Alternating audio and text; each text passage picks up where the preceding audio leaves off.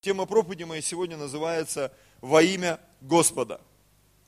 Во имя Господа Бога, во имя Господа Бога. И о чем бы я хотел поговорить сегодня? Я хотел бы поговорить о неких принципах, потому что жизнь человеческая, она по сути устроена из принципов. И многие люди, они понимают, по каким принципам они живут. А многие люди не понимают, они двигаются, как двигаются большинство, масса, потому что их так научили родители, потому что им так показали друзья, или мода, или еще что-то. И в какой-то момент зрелости, я верю в это, что мы однажды, мы придем в эту духовную зрелость, нам придется принять решение, по каким принципам мы будем жить. Я сегодня специально включил один из фильмов, который мне нравится, это фильм «Курьер», и там один э, герой спрашивает у другого, по каким принципам ты живешь? Хотелось бы озвучить, потому что я думаю, для себя уточню. Вдруг я как-то неправильно это все озвучу. Я прям записал. И вот этот его друг, Базин его фамилия, кто не помнит, да, он сказал такую вещь. Основной принцип моего существования – служение гуманистическим идеалам человечества. Служение гуманистическим идеалам человечества. И там в конце фильма он его встречает вновь, он говорит, Базин, ты что такой грустный? Он говорит, да вот зима скоро, а у меня, говорит, пальто нету. Я, говорит, в прошлом году проходил в легкой одежде, говорит, всю дорогу болел. Я говорю, ну о чем ты мечтаешь? Говорит, о пальте, о пальто. И он ему дал пальто, говорит, вот тебе пальто, мечтай о великом. И вы знаете, очень часто вот эти вот бытовые вещи, которые атакуют нашу жизнь, они мешают нам мечтать о великом. И когда ты смотришь жизнь человека, ты вдруг понимаешь, что вот эти вот великие принципы или мечты детства, они как-то затерлись. И их уже нет в нашем сердце. Уже нет особого стремления к благородству. Уже нет особого стремления к красоте, может быть не внешней, но хотя бы ко внутренней. Уже нет особого стремления к тому, чтобы быть добрым, чтобы доверять людям, чтобы как-то иметь хоть какую-то надежду. Вот меня в прошлое воскресенье пригласили там поиграть в одну очень интересную игру – она связана с финансами, с, со взглядом на жизнь и так далее, и так далее. И в конце игры нам удалось выиграть. Мы начали красиво, там наша команда, у нас получилось очень много денег, очень хорошая профессия. Под конец игры мы слились в ноль и были беднее всех, но в итоге мы выиграли, и у нас было больше всего денег. И когда меня спросил ведущий, чему вы научились в этой игре? Я говорю, вы знаете, я в этой игре заново учился доверять людям. Потому что в моей жизни были периоды, когда я пытался как-то улучшить свое финансовое положение, и в очень многих историях, которые я не буду сегодня рассказывать, было очень сильное и хорошее начало. Но конец почти всегда был плохим. И из-за того, что конец почти всегда был плохим, внутри меня начало зарождаться такое некое недоверие ко всем этим схемам, банкам, людям, компаньонам и так далее, и так далее, и так далее. И в этой игре я вдруг ощутил, что внутри меня вот этот комплекс там, он как бы начал развиваться. Есть определенное недоверие людям, что все будет плохо, что у нас ничего не получится, что эта сделка, скорее всего, окажется какой-то очередной аферой. Я вдруг понимаю, внутри меня рождается какой-то принцип. Принцип не доверять людям. Во имя чего ты это делаешь? Потому что я не доверяю. Во имя чего ты это делаешь? Потому что я сомневаюсь. Так вот, очень часто нами движут скрытые принципы. И порой мы провозглашаем какие-то лозунги, но когда ты заглядываешь в корень сердца человеческого, ты вдруг обнаруживаешь, что этот человек, он движется какими-то страхами, какими-то сомнениями, какими-то подозрениями. Когда я зашел в этот зал, размышляя о проповеди, я вдруг вспомнил, что есть несколько таких известных брендов, не брендов, как это назвать. Вот есть доллар американский. Наверное, многие видели его, может быть, не держали в руках, но видели. И там почти на всех долларах, если я не ошибаюсь, там написано «In God we trust», то есть наше доверие в Бога, или там мы верим в Бога, ну, в общем, вера в Бога. И я вспомнил, что я смотрел какую-то передачу, э, то ли у всех германских солдат, то ли у офицеров германских, у них на пряжке во время Второй мировой войны было написано подобное, только на немецком языке. Мы верим в Бога. Или наше доверие в Бога.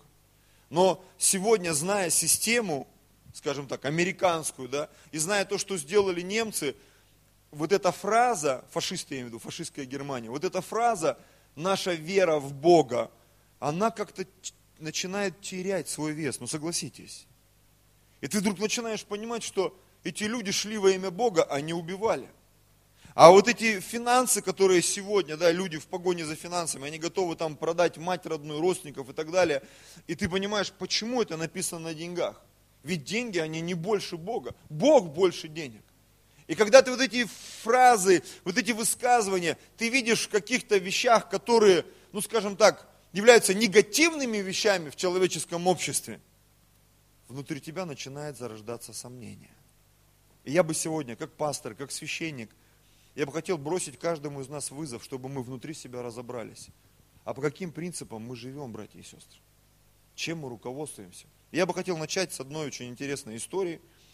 Это 1 Царство, 17 глава, 45 стих. И здесь описывается сражение между будущим царем Израиля Давидом, который был юношей, и воином, который был там, кто-то посчитал из теологов, там больше трех метров ростом, который от юности своей воевал, у которого копье, оно весело, как лом, знаете, вот которым вот э, работают на улице, когда лед долбят, не знаю, сейчас работают или нет. То есть очень тяжелый.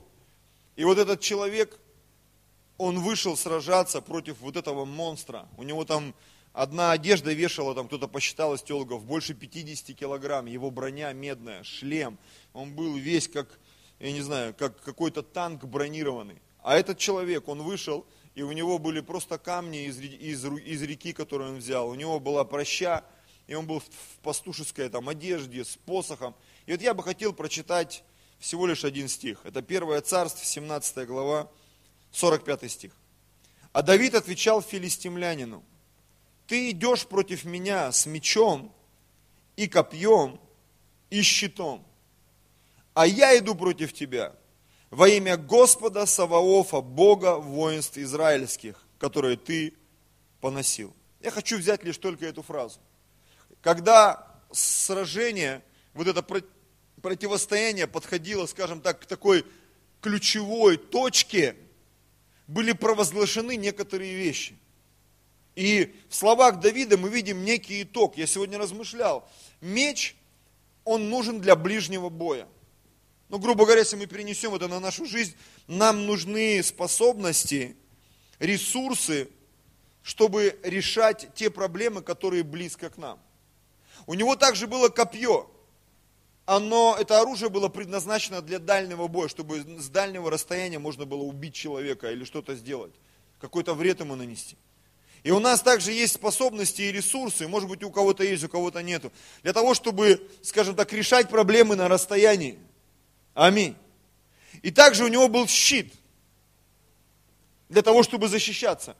Это некий прообраз безопасности. То есть все три, все три этих вещи, они как бы были инструментами в жизни этого человека, при помощи которых он сражался, обеспечивал свою жизнь, потому что Саул сказал о нем, что он воин от юности. Он сражался всю свою жизнь, этот человек.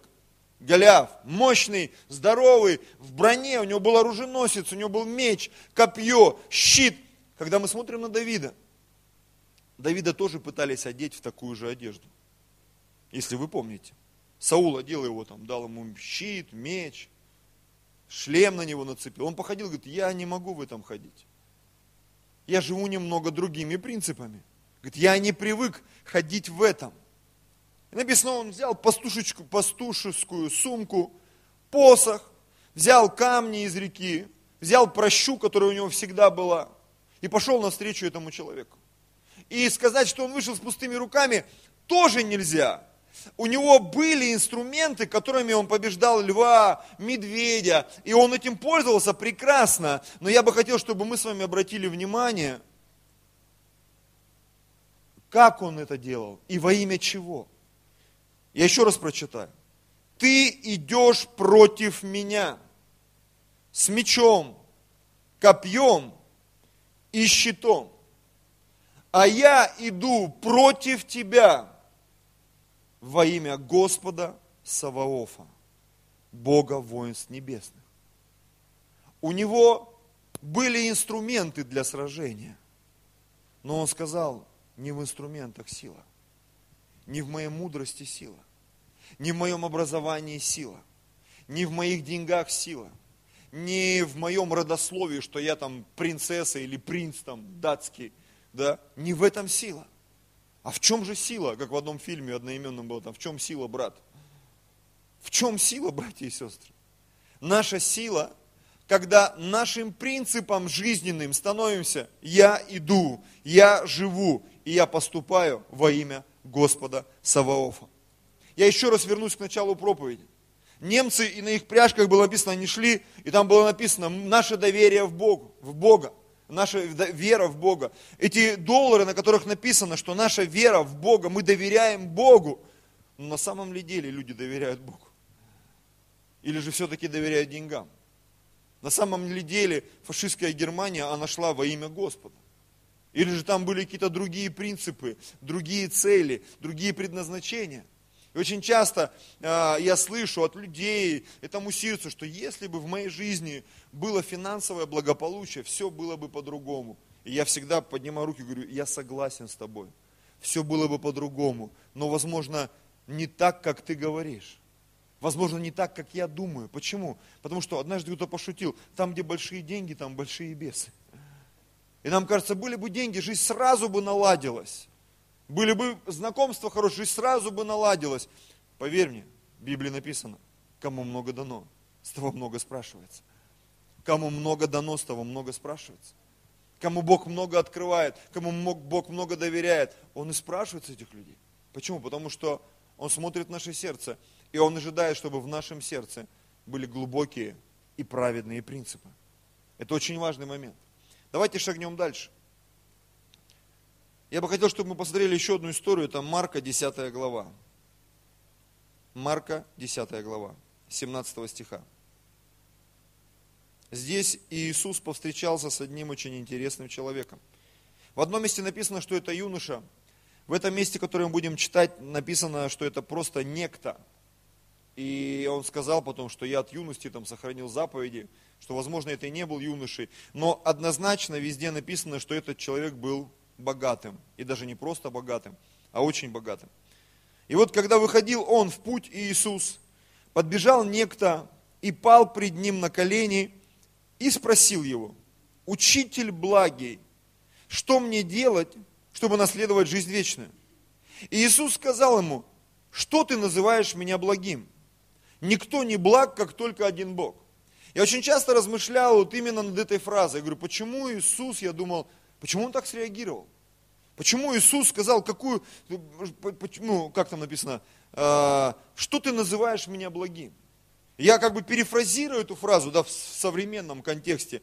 Какую цель ты преследуешь, называя меня благим? Во имя чего? Почему ты ко мне так обращаешься? Каким принципам ты следуешь? Почему ты себя так ведешь? Я иногда наблюдаю за людьми, наблюдаю за детьми за тем, как они себя ведут, за манеры их поведения, за их поступками. И в большинстве случаев, мне даже как пастору, мне интересно, почему человек себя так ведет? Какой цели он добивается? И мне хочется, знаете, глубже нырнуть и понять, какие цели он преследует, по каким принципам он существует. Одна из моих притч любимых, вы помните, про богатого человека, у которого был хороший урожай. Он был богатый, не знаю, родился, он стал, и тут, знаешь, как деньги к деньгам липнут, еще и урожай богатый. И вот он начал рассуждать сам с собой, если вы помните. Некуда мне деть сокровища свои, потому что житницы не вмещают. И когда у меня была, была бумажная Библия, там даже ударения в некоторых местах стояли, я четко помню а, именно описание вот этой притчи. И там написано, как он, разговаривая с собой, сказал, я вот что сделаю, сломаю житницы свои и построю большие не большие, а большие. Видимо, и так были у него настолько большие житницы. И потом дальше идет развитие его мыслей. И там, как знаешь, а, слой за слоем скрывается все глубже, глубже, глубже.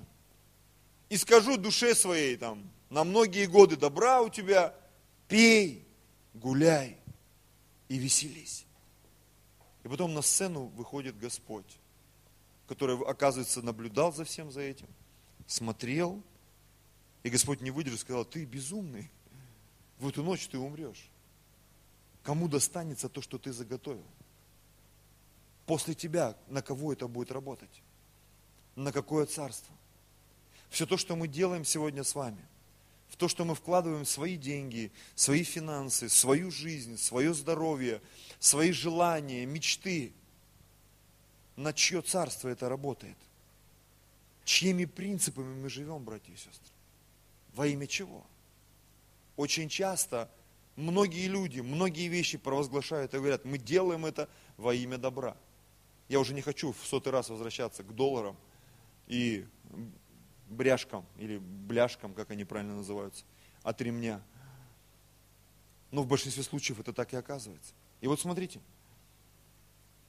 Иисус, продолжая разговор, сказал, спросил у него, знаешь заповеди? Не прелюбодействуй, не убивай, не кради, не лжесвидетельствуй, не обижай, почитай отца твоего и мать. Он же сказал ему в ответ, учитель, все это сохранил я от юности моей. Иисус, взглянув на него, полюбил его и сказал ему, одного тебе не достает. Пойди все, что имеешь, продай и раздай нищим, и будешь иметь сокровища на небесах, и приходи и последуй за мною, взяв крест. Однажды я получил такое откровение, что то, что произошло с этим человеком, оно не имеет прямого отношения ко всем нам. Потому что иногда, особенно от неверующих людей, я слышу такую вещь, вот приходишь в церковь, и у вас только о деньгах и говорят. Я говорю, нет, у нас в церкви говорят не только о деньгах. Мы говорим о чудесах, мы говорим о вере, мы говорим о мужественности мужчин, о женственности женщин, о мудрости родителей. Мы много о чем говорим в церкви, но и о деньгах мы говорим тоже. Аминь. Мы говорим об этом, почему? Потому что об этом необходимо говорить. Потерял мысль, простите. И вот смотрите, прочитаю просто несколько своих мыслей. Слова, сказанные в любви, имеют невероятную силу. Написано, что Иисус полюбил этого человека. И он понимал, что в его жизни он всего лишь в шаге от перемен. Вспомнил, слава Богу. Так вот, когда мы приходим к Богу, для каждого из нас у Бога есть свой план. Есть свой план. Вот для этого человека план был такой, ты должен раздать все, что имеешь, и следовать за мной. Иначе все, что ты имеешь, это не даст тебе жить принципами Божьими. Точно так же, как он подошел там, к Андрею, к Петру, и они там ловили рыбу, он говорит, следуй за мной. Точно так же, как он подошел к Матфею, который был сборщиком, мытарем, сборщиком подати, налоговым инспектором, я не знаю, кем он там был, говорит, следуй за мной. И эти люди, они пошли за Иисусом, они по сути поменяли свою жизненную профессию. я не думаю, что они пожалели об этом. Они следовали за Иисусом. Когда Бог приходит в нашу жизнь, наши внутренние принципы со временем – начинают трансформироваться. И если ты противишься этому, возможно, ты будешь испытывать определенный дискомфорт и боль в своей жизни. Но если ты откроешь свое сердце, и ты скажешь, Господь, я готов ломаться, я готов разбиваться. Помните, одна из аллегорий, один из примеров, Иисус говорил, что Царство Божие это камень, он как камень. И написано, кто упадет на этот камень и разобьется, тот обретет новую жизнь. А на кого этот камень упадет, того он раздавит. Я бы хотел быть тем, кто разбивает свою жизнь об Иисуса. Когда ты принимаешь самостоятельное решение. И вот Иисус, Он предложил этому человеку, сделай так. Здесь написано, Он же смутившись от всего слова, отошел с печалью. И этому были причины. Потому что у него было большое имение. Несколько мыслей моих. Когда мы добираемся по сути до сути каких-то вещей и вопросов, и наша внутренность обнажается, то мы начинаем видеть, что там глубоко внутри сидит на самом деле. Есть такой термин очень хороший. Пастор Алексей его вел на библейской школе. Он называется ОРС. Острая разоблачительная ситуация. Когда ты живешь в комфорте, ты чувствуешь себя таким добрым, щедрым, терпеливым.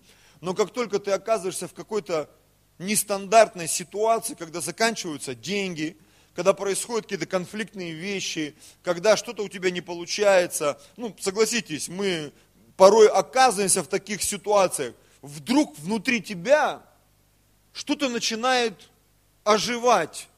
То, о чем ты даже не имел понятия и представления. Вдруг ты понимаешь, что тебе становится жалко. Ты даже не знал, насколько ты жаден, насколько я жаден. Это просто иногда вскрывается. И все. Как Петр, который бил себя в грудь. И он считал себя таким смелым, таким дерзновенным. И он говорил Иисусу, все отрекутся, я не отрекусь. А Иисус посмотрел на него и сказал, послушай, сегодня, нежели петух пропоет, ты уже трижды отречешься от меня. Но я молился за тебя, чтобы твоя вера не оскудела. И Петр не верил. Но когда это произошло, если ты внимательно читал Писание, ты мог там увидеть, что написано, он вышел вон и горько заплакал. Почему? Это было ОРС Петра. Почему он было настолько сильным, настолько сильным, настолько мощным. Точно так же, как Иуда, который предал Иисуса. В какой-то момент его осенило, озарило, что он сделал. Но вы знаете, у всех этих моментов есть разный выход. Потому что кто-то огорчается, и он ныряет еще глубже и погибает, а кто-то через покаяние возвращается в правильное русло. И мы знаем, что Петр, он хорошо кончил, в хорошем смысле. Он покаялся перед Господом и продолжал служить. А Иуда написано, раскаявшись, повешался. Очень часто меня люди спрашивают, ну ведь Петр раскаялся, и Иуда раскаялся. Но вы знаете, здесь помогает греческий там перевод, дословные вещи, знания там вот этих каких-то моментов междустрочных. Так вот, когда Иуда раскаялся, он сожалел о себе. О том, что его авторитет пострадал. А что о том, что ему было так стыдно, но ему было стыдно не во имя Господа, ему было стыдно за себя, я всегда думаю, вот эти вот принципы у японских самураев, когда его там оскорбили, и он себе там разрезает живот. Хотя мы знаем, как верующие, что самоубийство – это грех вообще на самом деле. Как бы тебя не унижали, как бы тебя не оскорбляли, Бог дал тебе жизнь, и ты, тебе за эту жизнь придется отвечать. Аллилуйя. И когда Иуда, он повешался, никто не давал, скажем так, ему такого права убивать себя. Он мог покаяться и жить для Господа, но он этого не сделал. А Петр сделал. Он покаялся ради Господа. Он пришел к Иисусу, и Иисус задавал ему неудобные вопросы. Он три раза спрашивал его, любишь ли ты меня? И он говорит, я люблю тебя. И он отвечал три раза. И Бог ему сказал, иди и делай то, что ты должен делать. И Петр пошел и проповедовал во имя Господа. Его жизненные принципы претерпели вот это потрясение, но он остался верный своему Господу. И вы знаешь, когда, знаете, когда я сегодня смотрю на какие-то вещи, жизнь ведь испытывает каждого из нас. И когда я смотрю, когда люди сходят с трассы из-за денег, из-за работы, еще из-за чего-то, и сегодня их нет в церкви, их нет в служении, я огорчаю сердце. Я представляю, как сильно огорчается Господь. Когда вдруг ты понимаешь, что какие-то вещи земные, скорби, испытания бедностью или испытания богатством – оно вдруг закрывает Иисуса от тебя. И ты увлекаешься чем-то другим. И когда я сегодня смотрю, кого-то нет среди нас, потому что у него большие проблемы. А кого-то нет среди нас, потому что у него наоборот все хорошо. Но и то, и другое, это не является жизненным принципом. Жизненным принципом верующего человека должно быть то, что я живу во имя Господа. Я еще раз хочу вернуться к этой истории с Давидом и Голиафом. Когда он шел против него, он метко бросал камни. И он Саулу даже сказал, в него никто не верил. Он говорит, как ты юноша, а тот воин от юности своей, как ты его победишь? И он рассказал истории, в которые даже сейчас, спустя много лет, ты читаешь, не верится. Он говорит, приходил медведь, приходил лев, они забирали овцу, я гнался и отбирал. Если они не отдавали, я хватал их за космы и разрывал их. Как такое может быть? Но это происходило. Поэтому он и не побоялся идти против Голиафа. И если мы дочитаем эту историю до конца, там вообще очень интересная концовка. Я говорю, если бы снять фильм, вот именно про это сражение, чтобы каждую минуту расписать, как Мел Гибсон, он снял вот эти вот э, страдания Христова, там буквально там сутки, да, вот этих вещей, моментов, которые происходили там на Голговском кресте, в Гефсиманском саду. Вот снять бы вот этот бой, Давида и Голиафа. Как он там ходил, ругался там, сквернословил, как люди разбегались, как он пришел, как его братья над ним смеялись, что он там сказал, что будет тому, кто убьет этого человека необрезанного. Как он вышел. И потом сам бой. Когда он вышел, они немножко там покричали друг на друга, написано, Давид побежал и бросил камень в этого бронированного монстра. И он попал ему прямо в лоб. Написано, когда он подбежал, он достал его меч и его мечом, мечом Голиафа, отрубил ему голову. И я потом была такая в фильме бы эффектная, эффектная пауза, когда стоят два войска, гробовая тишина. И там в следующем стихе написано, филистимляне же, видя, что их там боец повержен, побежали. Почему? Потому что один вышел по принципам войны, а другой вышел по принципам Господа Бога. И вы знаете, когда мы сегодня смотрим в этот мир, неважно какой, финансовый, политический, какой бы то ни было, понятно, что нам нужно образование. И как у Давида, он не вышел с пустыми руками, у него была проща, у него были камни. И у нас должно быть образование. Но когда мы идем в этот мир – чем мы отличаемся от людей этого мира? И чем, чем мы можем отличаться, по крайней мере? Тем, что мы делаем что-то, поступаем во имя Господа Саваофа. Аминь. Во имя Господа Бога. Почему ты читаешь Библию? Потому что я читаю во имя Господа. Почему ты помогаешь мне? Я делаю это для Господа. Почему ты себя так ведешь? Я делаю так для Господа. Почему обращение в Новом Завете, оно так и звучит. Что бы вы ни делали, словом или делом, делайте как для Господа. Теоретически, вроде бы все просто. Но когда это станет частью твоей жизни, когда Слово станет плотью внутри тебя, ты увидишь невероятные перемены в своей жизни, дорогой мой брат и сестра. Аллилуйя. Он же, смутившись от слова, отошел с печалью.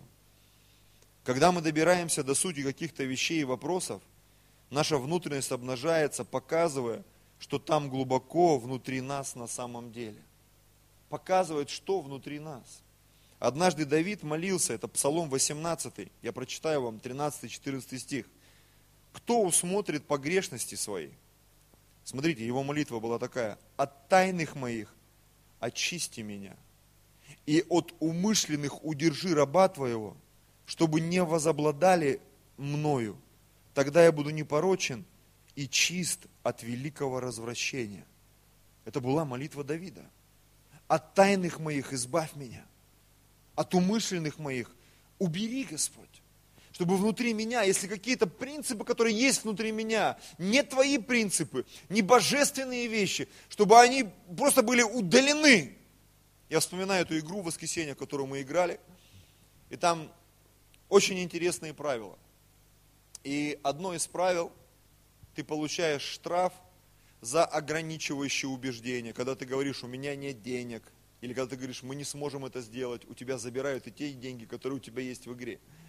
Когда ты э, говоришь какую-то негативную вещь. Я там однажды так расчувствовался, когда у нас появились деньги. Я сказал своему партнеру, у нас не должно быть мышления нищебродов. И сразу прокурор мне выписал там 500 долларов штрафа.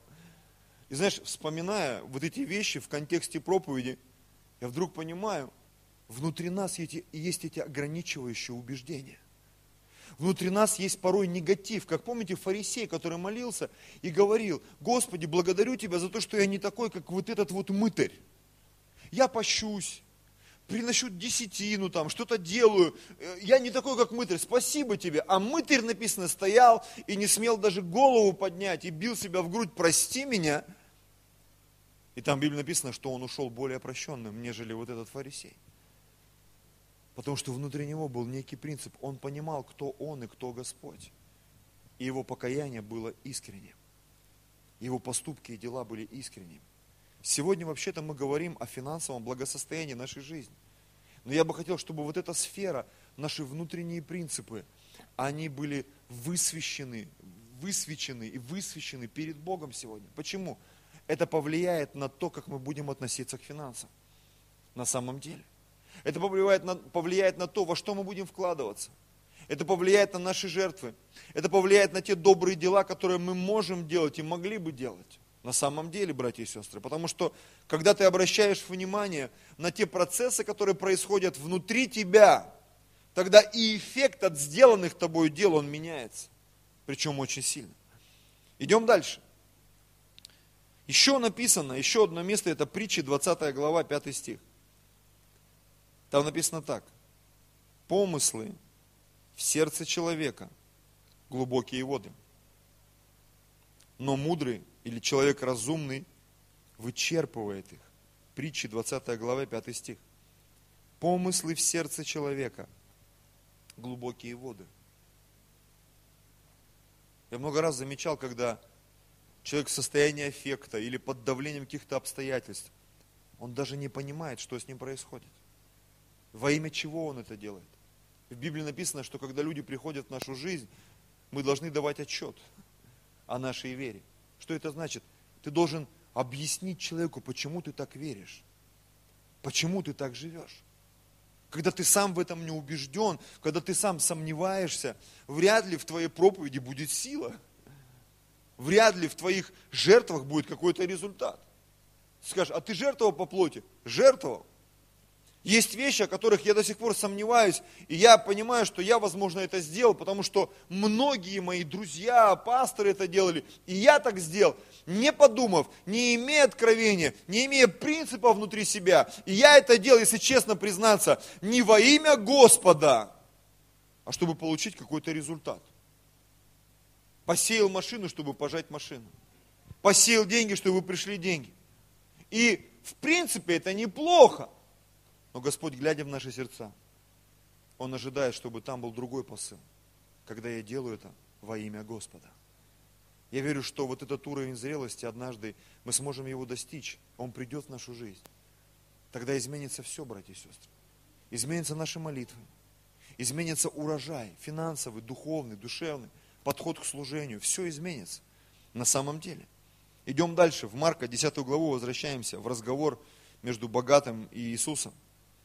И посмотрев вокруг, Иисус говорит ученикам своим, как трудно имеющим богатство войти в Царство Божье. Как трудно имеющим богатство войти в Царство Божье. Вы знаете, очень часто и это место понимают превратно. Люди говорят, а, так если я богатый, мне в церкви делать нечего. Если я богатый, значит я Богу не нужен. Нет, все не так. Ученики ужаснулись от слов его. Но Иисус опять говорит им в ответ, дети, как трудно надеющимся на богатство войти в Царство Божье. То есть, по сути, дело не в деньгах, не в их количестве – Дело в том, что происходит внутри нашего сердца, внутри моего сердца. Потому что когда мое сердце прилеплено к Господу, суммы, которые я жертвую или не жертвую, которые я, с которыми я работаю вообще, с состоянием, дома, в которые я живу, квартиры, машины, это не влияет на мою жизнь. Почему?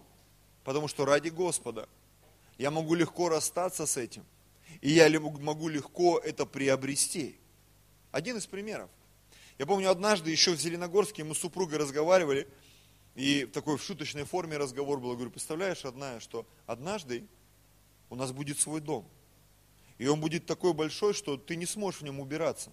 Скорее всего, тебе нужен будет человек, гувернантка или кто-то. И я помню, она смотрела, как гувернантка. Понимаете, мы привыкли жить в обществе, в рабоче-крестьянском где речь там о слугах, о прислуге, о помощниках, это выглядит как-то неестественно. Вы заметили, да, что у нас есть ограничивающее мышление. Я не говорю, что мы должны стать там боярами такими, знаешь, с такими вот харями там красными, нет. Я говорю о том, что однажды наступает момент, когда Бог начинает поднимать тебя, и ты понимаешь, что какие-то моменты тебе делать уже не нужно. Вот у нас есть друзья, мы с ними общаемся, и они нам рассказали такую историю, я об этом задумался, об этом задумался, что сейчас в Москве очень многие люди, которые зарабатывают, там, ну скажем так, больше там, 100 тысяч долларов, 200 тысяч долларов в месяц, они вообще уходят от того, чтобы иметь личный автомобиль. Потому что это непрактично. Говорят, мы теряем время. Они имеют автомобили, но в этих автомобилях есть водители. Потому что время, которое я провожу в пробках, я могу тратить его для того, чтобы работать, для того, чтобы развиваться. И у них очень хорошие, комфортабельно оборудованные автомобили, в которых есть все. Интернет, компьютер, они могут работать, звонить, их везут куда-то. Эти полтора-два часа до аэропорта на какую-то встречу человек может работать, но это другой уровень. Другой уровень. И чтобы понять этот уровень, войти в этот уровень, у тебя должно что-то измениться с, с мозгами, братья и сестры. Но знаешь, самое интересное, что даже оказавшись на этом уровне, Бога все равно интересует, по каким принципам ты живешь. Бога все равно интересует, по каким принципам ты живешь. Я видел много, как это называется, пранки, не пранки, когда в интернете люди подходят к бомжам, многие, наверное, видели, да, вот тебе там 100 долларов, и потом снимают, что они делают. И там в 9 из 10 случаев этот бомж, идет, покупает и идет, кормит других бомжей. И они к нему подходят и говорят, слушай, я тебе хочу еще 100 долларов дать. Они там плачут, обнимаются. Я много-много видел в Фейсбуке, ВКонтакте, где только не смотрел. И ты понимаешь, что люди иногда вот на этом уровне маргинальном, они больше склонны к тому, чтобы делать добро. Хотя, конечно, я там не был на уровне миллиардеров, и я не знаю, как это там происходит. Но я думаю, что Бог наблюдает и за теми, и за этими. И Писание говорит, дождь сходит и на бедных, и на богатых. Бог смотрит в сердце. Бог смотрит в сердце. И вот когда ученики ужаснулись, Иисус ответил, что трудно надеющимся на богатство войти в Царство Божье. Дальше он сказал такую вещь. Удобнее верблюду пройти сквозь игольные уши, нежели богатому войти в Царство Божье. Я думаю, что многие знают эту историю, знают эту не традицию, а особенность да, в Израиле, что игольные уши это были такие ворота, через которые приходилось протаскивать э, людям, которые пришли торговать в город. А, там, в ночное время, когда ворота закрывались, им приходилось проносить товар, им приходилось развьючивать своих верблюдов. Это такая была очень сложная, кропотливая процедура – потому что нагруженный верблюд, его нужно было там в дверь, которая ростом ниже человеческого роста, его нужно было пропихнуть, поставить на колени, как-то пропихнуть, перенести груз. Это такая трудоемкая работа. И вот Иисус, он как бы проводит параллели, говорит, что вот верблюду сквозь игольные уши проще пройти, чем богатому раздеться для Господа, то есть снять с себя вот эти обременительные вещи, потому что богатый юноша – он не захотел этого делать. И он отошел в глубокой печали. Они чрезвычайно изумлялись и говорили между собой, а кто же может спастись? Иисус, возрев на них, говорит, человеком это невозможно, но не Богу, ибо все возможно Богу. И начал Петр говорить ему, вот мы оставили все и последовали за тобою. Иисус сказал в ответ – Истинно, истинно говорю вам. Нет никого, кто оставил бы дом, или братьев, или сестер, или отца, или мать, или жену, или детей, или земли, земли, или земли ради меня и Евангелия, и не получил бы ныне во время сие среди гонений во сто крат более домов, братьев, отцов, сестер, матерей, детей, земель, о веке грядущем и жизни вечный. И вновь звучит вопрос. Во имя чего ты живешь? Потому что Иисус сказал, я верю всем сердцем, что все, что сказал Иисус, это правда. Это истина, это сбудется в нашей жизни. Если мы оставляем ради Него и Евангелия, если мы живем по подобным принципам, однажды в нашу жизнь придет воздаяние. И об этом воздаянии узнают многие. Возможно, те, кто смеялся, Возможно, те, кто не доверял. Возможно, те, кто сомневался. Мы просто продолжаем идти дальше. Знаешь, я смотрю, что кто-то появляется, кто-то уходит, приходят новые люди, уходят старые, но мы продолжаем идти. Мы продолжаем идти, продолжаем идти, продолжаем идти. И пройдет какое-то время, мы оглянемся, и мы увидим, где кто, в каком статусе, и кто по каким принципам живет. И в Библии написано, что однажды мы еще все окажемся на небе и там все тайное станет явным, братья и сестры. Вот там будет очень интересно посмотреть, кто по каким принципам жил. Последний стих, 31. «Многие же будут первые последними, а последние первыми. Итак, богатый юноша, он не пошел за Иисусом, ибо имел большое имение. Он даже заповеди сохранил от юности, но доказать свою любовь Иисусу так и не смог, отойдя в печали. Аллилуйя. Это очень важное откровение. Какие принципы внутри твоего сердца. Пожалуйста, музыканты. Еще одно место, я думаю, мы просто пробежим его. Это решение апостола Павла. Филиппийцам 3 глава 7 стиха. Я прочитаю 7 стих и еще несколько. Но что для меня было преимуществом, то ради Христа я почел читою. Да и все почитаю читою ради превосходства познания Христа Иисуса, Господа моего. Для Него я от всего отказался, и все почитаю за ссор, чтобы приобрести Христа. И найтись в нем не со своей праведностью, которая от закона, но с той, которая через веру во Христа, с праведностью от Бога по вере. Немножко пропустим. 12 а, стих. Говорю так не потому, чтобы я уже достиг или усовершился, но стремлюсь, не достигну ли и я, как достиг меня Христос. Братья, я не почитаю себя достигшим, а только забывая заднее, простираясь вперед, я стремлюсь к цели и почести высшего звания Божьего во Христе Иисусе. Итак, кто из нас совершен, так должен мыслить. Если же вы о чем иначе мыслите, то и это Бог вам откроет. Это Бог вам откроет. Павел, он говорил открыто. Ради Христа я все почитаю читаю. Ради познания Бога. Ради того, чтобы в нем получить это высшее звание во Христе Иисусе. Достигнуть его, быть в нем.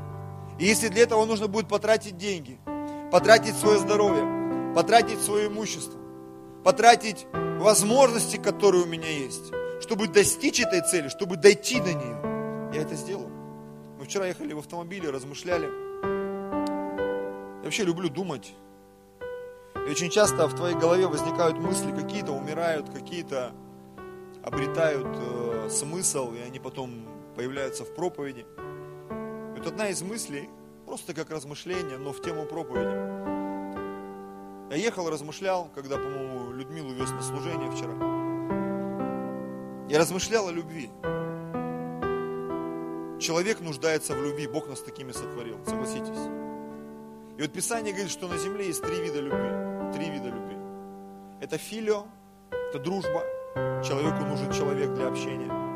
Не подходит ни кролик, ни собачка, ни верблюд. Человеку нужен человек. Сам Бог сказал, нехорошо быть человеку одному. Филио, дружба. Нам нужен друг. Неважно, мужчина это или женщина, мы все нуждаемся в отношении, в общении. Филио. Есть эрос. Бог придумал эрос. Он разделил мужчин, э, человека на мужчин и женщин. И он подарил нам вот это влечение. Когда мужчину тянет к женщине, женщину к мужчине. Есть еще такой вид любви. Эрос. Эротика. Аллилуйя. Есть еще один вид любви. Это любовь родителей к детям и любовь детей к родителям. Это любовь между потомством, скажем так, и родителями.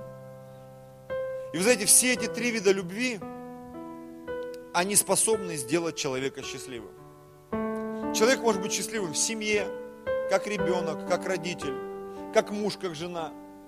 Человек может быть счастливым в обществе, как друг, в компании, не знаю, где-то еще. Но если во всех этих трех видах любви не будет взаимности, когда ты хочешь дружить, а с тобой не хотят дружить, в какой-то момент ты почувствуешь себя несчастным.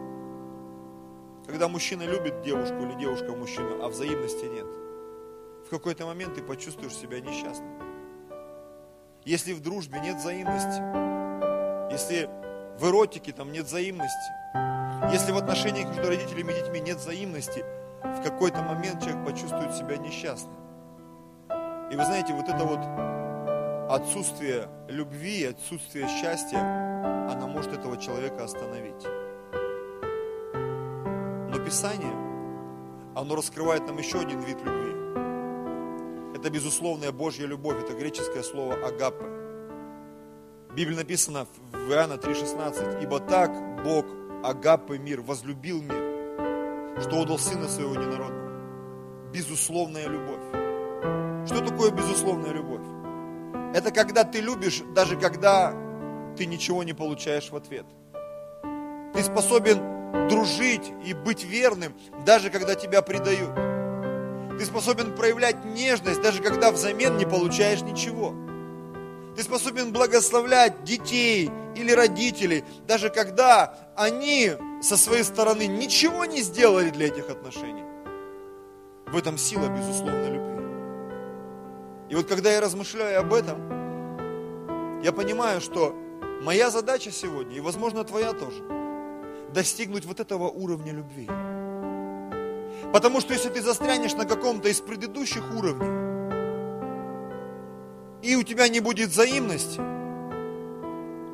тебя кто-то сможет остановить. Предательство, нелюбовь или еще что-то. Но люди, которые ходят в высшей форме любви, я перефразирую в контексте проповеди, которые любят во имя Господа, их невозможно остановить. Их невозможно остановить. Их жертвы невозможно остановить. Их поступки невозможно остановить. Их желания. Почему? Они будут продолжать любить. Они будут продолжать любить. Они будут продолжать действовать. Они будут продолжать жертвовать, верить. Последнее место и будем молиться. Первая книга Паралипоменон, 29 глава. Здесь я все читать не буду, здесь просто расскажу, что царь Давид – он уже передал свое царство своему сыну Соломону. И, возможно, это был последний из праздников, из перов для Давида. Он собрал количество огромное людей, знатных, вельмож, там, слуг и так далее. Второй стих, и он сказал, всеми силами я заготовил для дома Бога моего золото для золотых вещей, серебро для серебряных, медь для медных, железо для железных, дерева для деревянных, камни оникса, камни вставные, камни красивые, разноцветные, всякие дорогие камни, множество мрамора. И еще по любви моей, по любви моей к дому Бога моего, есть у меня сокровище собственное из золота, серебра, и его отдаю я для дома Бога моего, сверх всего, что я заготовил для святого дома. Три тысячи талантов золота, золота афирского, семь тысяч талантов серебра чистого для обложения стен в домах, для каждой из золотых вещей, для каждой из серебряных, для, всего, для всякого изделия из рук художнических. И потом Давид обращается к народу. Не поусердствует ли еще кто жертвовать сегодня для Господа? Шестой стих написано, и стали жертвовать начальники семейств, и начальники колен Израилев, и начальники тысяч, и сотен, и начальники над имениями царя. И тут перечисляется, сколько они дали, много-много-много всего, 9 стих. И радовался народ усердию их, потому что они от всего сердца жертвовали Господу. Также и царь Давид весьма радовался. И благословил Давид Господа перед всем собранием, и сказал Давид, благословен ты, Господи Боже Израиля, Отца нашего, от века и до века. И я пропущу там часть молитвы, 14 стих. Ибо кто я и кто народ мой, что мы имели возможность так жертвовать, но от Тебя все, и от руки Твоей полученные мы отдали Тебе. Потому что мы странники пред Тобою и пришельцы, как и все отцы наши, как, как тень дни наши на земле, и нет ничего прочного.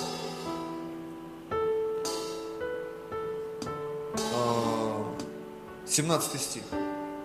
Знаю, Боже мой, что ты испытуешь сердце и любишь чистосердечие. Я от чистого сердца моего пожертвовал все сие, и ныне вижу, что и народ твой здесь находящийся с радостью жертвует тебе. 18 стих. Господи Боже, Исаака, Израиля, Авраама, отцов наших, сохрани сие навек, сие расположение мыслей сердца народа Твоего, и направь сердце их к Тебе. Расположение мысли. Еще раз прочитаю этот стих. Господи Боже Авраама, Исаака и Израиля, отцов наших, сохрани сие или это навек. Что это? Это расположение мыслей сердца народа Твоего и направь сердце их к Тебе. Я размышлял этим стихом. И я понимаю, что речь здесь идет даже не о деньгах. Речь идет о желании делать для Господа. Во имя Господа Бога моего. Во имя чего я живу? Во имя чего я действую? Я жертвую своим временем, своими ресурсами, своими знаниями, своими дарами, талантами, конечно же, своими финансами. Давид, он увидел вот этот святой момент, когда сердца людей были настолько жертвенными, настолько открытыми. Говорит, Бог, пусть всегда так будет. Пусть всегда так будет. Возможно, больные мозги, слушая эту проповедь, скажут, вау, вот это прокачка, вот это вот подвод к чему-то. Но я тебе хочу сказать, наша вера, она должна быть возгреваема присутствием Божьим. И кто бы что ни говорил, Пусть в наших сердцах горит этот огонь и желание служить Богу всей крепостью, всем разумением, всем желанием своим. Аминь. Знаете, мы находимся в этом прекрасном зале, в этом уютном здании, но нам приходится за него платить. Причем немалые деньги. Я тебе скажу, мы хотим начать образовательный процесс, когда мы были в том здании. И за это еще нужно заплатить деньги. Вчера супруга моя проводила служение его не дали нам провести просто так, потому что она такая красивая у меня, симпатичная. Пришлось заплатить за это, да? Кто был вчера на служении, сестры дорогие? За все отвечает серебро и золото. В этом мире. За многие вещи отвечает серебро и золото. И поэтому, когда мы что-то делаем, пусть все наши жертвы, все наши расходы, это не будет какой-то вынужденный процесс. Пусть это происходит во имя Господа в которого мы верим. Давайте склоним свои головы.